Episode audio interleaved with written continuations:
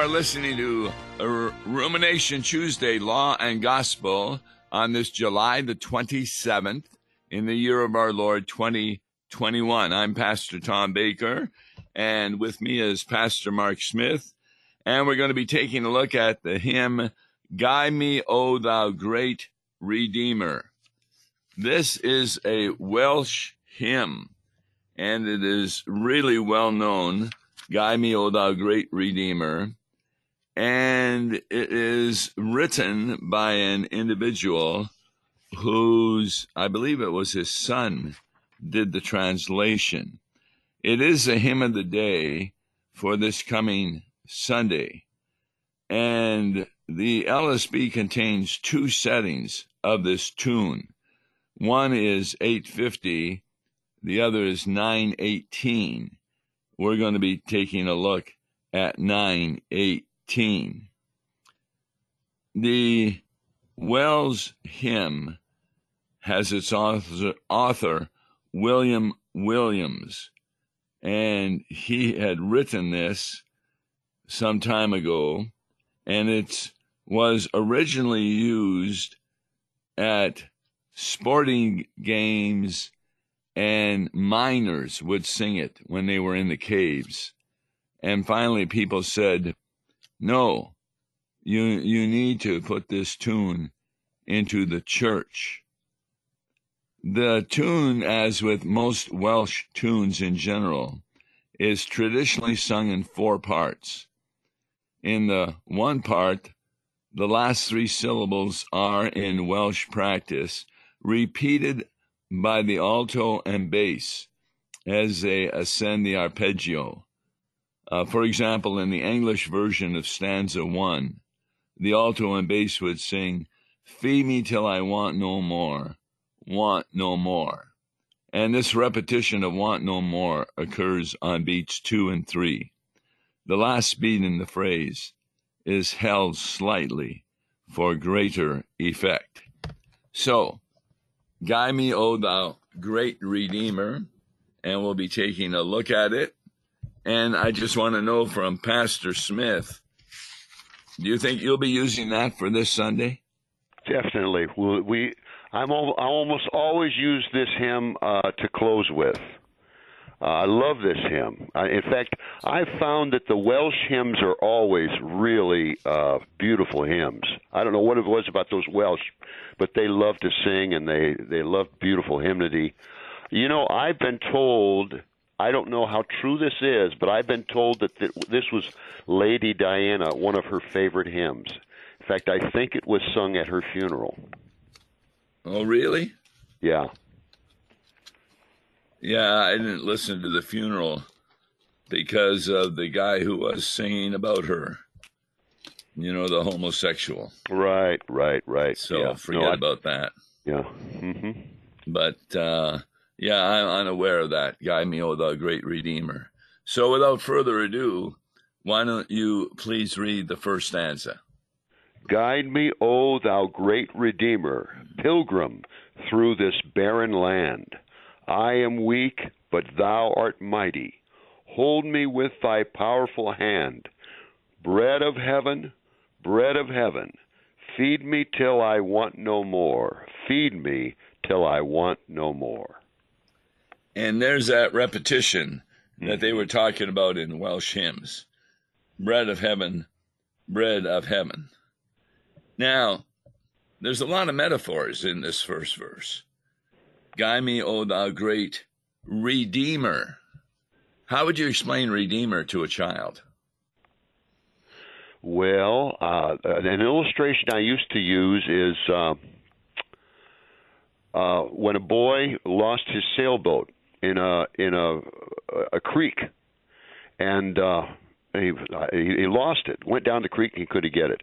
Uh, a week or so later, he saw it in the store window of uh, a local shop, and uh, it would there was a price on it, and uh, he I don't know if he mowed lawns or delivered papers or whatever until he could raise enough money to buy that boat back.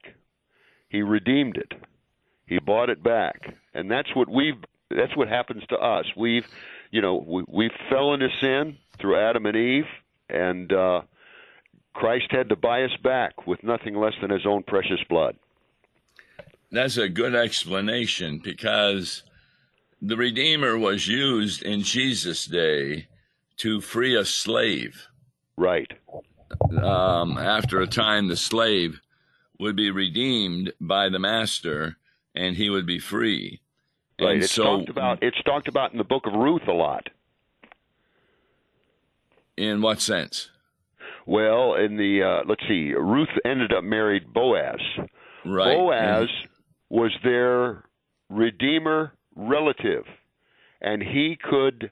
Uh, it's a little bit involved, but he was one designated person that could uh, that could, I guess, buy back their the field, and also, uh, as as we know, he ended up marrying Ruth. Right. There was a gentleman ahead of him who had priority Right. according to ceremonial law. And he went to him, and the gentleman said, No, I don't want to marry her. I've got enough with my own family, and that's just going to be too much. So Boaz paid him in order to be able to marry Ruth. And of course, they had a child, and soon David was born, not of them, Right. but Yeah. of others. Right. And so it continued the line. A lot of people don't realize that. The book of Ruth is a continuation of the line to Jesus Christ. And That's if right. she hadn't married, then we would have a problem of not being saved. Yeah, and Ruth, uh, ir- ironically, Ruth was a, a Moabite. You know, she was she was a Gentile originally. She was, and yet she was grafted in and ended up being the with the, the great grandmother or the grandmother of King David, one or the other. What we have are two Gentile women in uh, the genealogy leading to Jesus. Do you remember who the other one was? Rahab, Rahab Very the harlot good. at Yeah. Jericho, right? That's right. And she's the one that protected the spies, Right. and therefore her family was not attacked by the Israelites, and she became one of them. And it was continuation of her marriage to leading to Jesus Christ as Lord and Savior. So that's a good explanation of Redeemer. The the next word is pilgrim through this barren land. What does that possibly mean, pilgrim? Well, we're we're pilgrims. You know, there was a there was a book that was uh, written, Pilgrim's Progress. I'm trying to think of the author. Who was the author? It was a, a famous author, a famous book. But we are all pilgrims through this barren land. Uh, we're we're uh, What does pilgrim mean? pilgrim is one that is uh, making a pilgrimage. no, it's it's one that's uh, it's traveling, uh, traveling to a, a specific destination, um, and which it's is not really part of the people. not really part of the. Oh, I you, you, you're making him distinct. A pilgrim is distinct from the others. Yes. Is that what you're saying? Yeah, Right. Uh, he doesn't belong. right. And uh, we're pilgriming through this barren land. Now, would you say that's true about us in the United States? That we have Well, a barren land? No, no, in a sense, no, but in another sense, you know, we talk about our our earthly life as being a vale of tears. I mean, compared to what compared to what what we're headed for, I mean, we're headed ultimately toward that new heaven and new earth, which will be uh, glorious in every respect.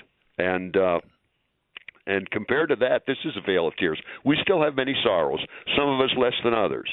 Uh, it, it uh, you know, some of us have a tough time. I mean, it, it's sometimes people have a rough time in life, it, and uh, it can be a, a barren land uh, physically, as well as uh, as even spiritually, particularly if they're without the Savior. And and this really opens up how we ought to talk to those who are not Christian. Recently, I listened uh, to a YouTube salesman. Uh, he really makes a lot of money in selling all kinds of things. And he was explaining to the audience how best to sell. So let's use the example of a car. When somebody comes in, he doesn't tell them, well, here's what this car can do, and gives all the wonderful mechanics on it. I mean, I've got a Corolla right now, and it tells me when I leave a certain lane, it slows me down automatically when I'm getting too close to a car in front of me. It's got all kinds of these tweaks. He says, no, that's not the way to sell. Instead, you talk to the person and see what their needs are. And then you talk about the car in a way that fulfills their needs. It's a huge difference. Yeah. And that's also about when we preach the law and gospel. Uh, people, and you really hit it on the head, that we are weak, God is mighty. Well, find out where that weakness is and then show how the might of God overcomes that in, in their being weak. And uh, for example, we just had a listener to KFUO that became a Lutheran. And the thing that convinced him was the following. We talk about that we're not saved by our works, but we're saved by grace through faith. He had never heard that. And he said, the burden of trying to do good works in order to get to heaven was lifted because it's a burden since nobody is able to do it. And I think that's what this hymn is saying that I am weak, but thou art mighty, and his might is what saves us. Right. Yeah, you hit the head right on the you hit it right on the head with the gospel. That's what that uh, salvation by grace through faith in Christ. That is the heart of the gospel. By right. grace alone. Yes. That's what the whole Reformation was about. Yeah, and, and, there are people out there that are really hurting, and and just it's like you say, a, a weight, a tremendous weight is lifted off them when they know that as miserable sinners as they are, God God has atoned for their sins too. He's redeemed them as well. Yeah, the church is often described as a hospital for sinners. Well, can you imagine an emergency room receives a patient who is in a car accident and they have a broken leg? And so the doctor is with them and he says, Well, I hear that your uh, hand is hurting because you're on the computer so much. Do you want me to fix that? And the person says, Doctor, I've got a broken leg. That's what you need to fix. And so often, the Christian message can be telling them something that's fixable that they feel they don't need. And that's why always talk to the person and find out what their weakness is, what their needs are, and then turn to the gospel to help them. Okay, hold me with thy powerful hand. Now, who do you think that's talking about? Hold me with thy powerful hand. Well, we, uh, Jesus is sometimes talked about as being the right hand of God. Hold well, look at powerful... the very next phrase. Yeah bread of heaven, bread of heaven, feed me till I want no more. He's also he's also the bread of heaven. But that's a beautiful picture. That uh, hold me with thy powerful hand. That's that's a picture of a of a little child who's weak and uh, and liable to slip and fall. Uh, and and you hold me up, Lord Jesus. Take hold of my hand. Reminds you of the feeding of the five thousand. Feed me till I want no more feed me till I want no more. That's right. It it says the five thousand men, and that isn't even counting the women and children That's who right. were there. That's right. That probably as many were, as uh, probably as many as eight or nine thousand. Who now? Who knows? Yeah. So as many as were fed by God, Jesus then later on he says, You know, you saw the sign. In fact, it's in this gospel reading for this week. You saw, but you missed the sign. In other words, you thought I was going to be a bread king. I am the bread of life, but in a totally different way than you imagine. And so it even says that the disciples did not understand what he was saying. That's right. And in fact, it also says, and their hearts were hardened. Tom, that's right. You remember that? I, what does that my... mean? What is that? Was that you know we talk about how terrible it is to have our hearts hardened.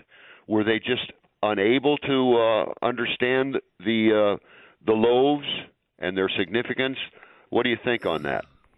Well, the word hardened is used of another man in the Old Testament, Pharaoh. Yes. And therefore, we find that being hardened means there is unbelief.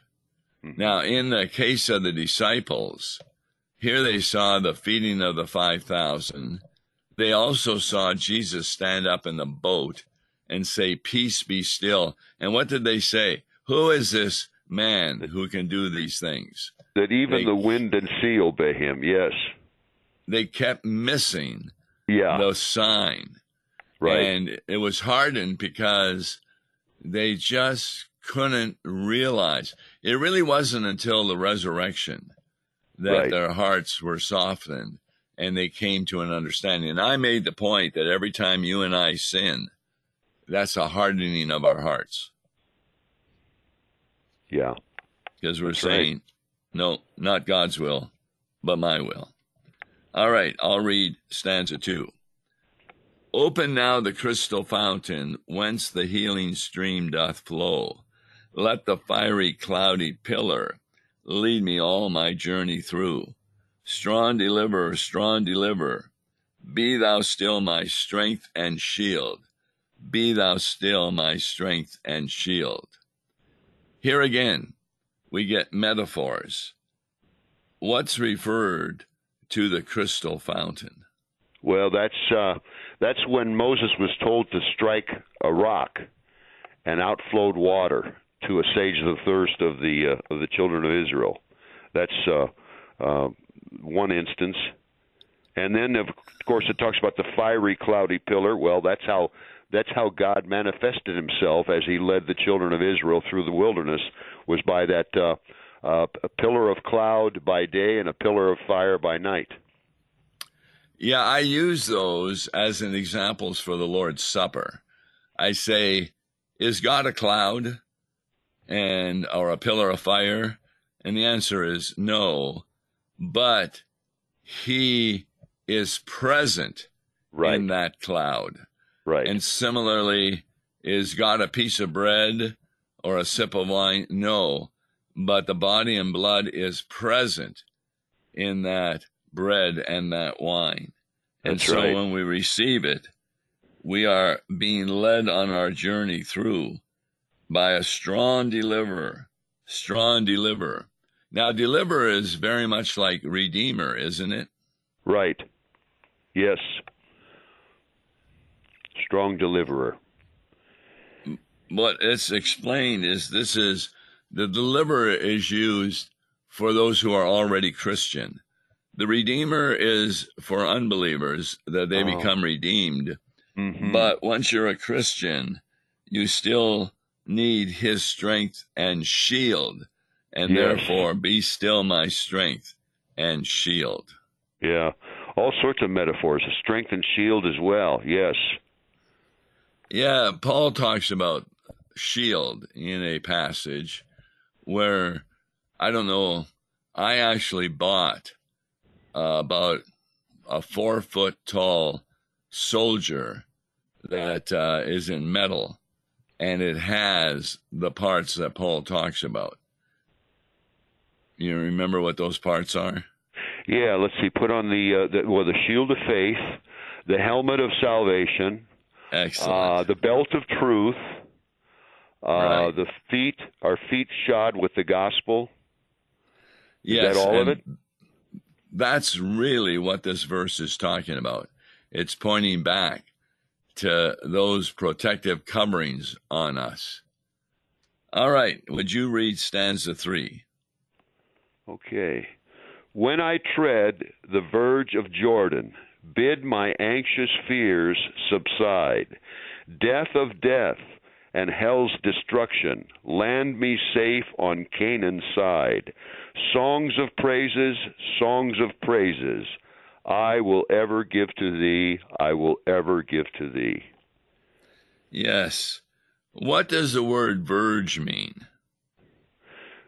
uh, let's see, the verge. Uh, we're, well, when we're on the verge of something, you're right on the edge. You're right, ready to plunge in. Uh, you're ready to uh, begin something, and that's uh, that's what they were when they crossed the Jordan River into uh, into the land of Canaan that was promised to them, the promised land.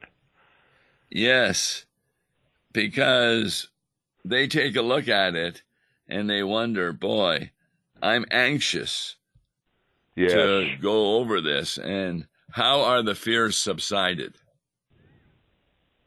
Yeah, uh, remember how remember how they were they described the people. They said we're we're like grasshoppers to the to these people con, uh, comparing size. Uh, let's see, how were they? Uh, oh well, for, for one thing, the Jordan River parted for them. Exactly. Right. A lot like the Red Sea. Right. Yeah. Yeah, that's a pretty that's a pretty encouraging sign, don't you think? I do. Although there's a thing that happens there, I think it's at the crossing of the Jordan, where they're carrying the Ark of the Covenant and it begins to slip, and a man goes to grab it, and that's not what the Lord wanted. No. Remember? Yeah, I thought that was later. I didn't know that was. Uh, I don't remember that being right right when they're crossing the Jordan River, but maybe it was. Yeah, I can't recall either at this point. But when we cross the Jordan River, or when we cross any river, it's important to follow the will of God and not be anxious. So, how does God today subside our anxiousness? Well, he he refers us to those signs of his promise. Now, remember the uh, the Old Testament Excellent. reading for last Sunday. He puts his his rainbow in the heavens to assure us that he'll never destroy the world again by flood, and he gives us the sign of our baptism. Uh, and uh, baptism, and of course, again, the mention of the Lord's Supper. Yes. Those are those are distinct signs that are to put us at ease. And uh, in fact, every day, every day. Well, there's also, of course, let's not forget the sign of the cross. Yes. And and for that matter, the empty Easter tomb. Those things are, are precious, comforting signs for us. The resurrection. When we talk about the flood and the rainbow, do you think a rainbow existed before the flood came? That's uh, that's debatable. I think uh, it could have, but um, I, I frankly don't think it did. I don't think it did, but uh, that has been debated as to whether the rainbow was there. You know, there there are people that even don't that don't even think it rained much prior to the flood. So th- these are points of debate. But uh, what do you think? I, I do think because the way the clouds come together in the sun, that's how the rainbow appears. Yeah. And I don't see how it wouldn't have happened. But he takes something with which they're familiar and he makes it a sign. Yeah. so now right. when they look at it, boy, they remember his promise. Mm-hmm.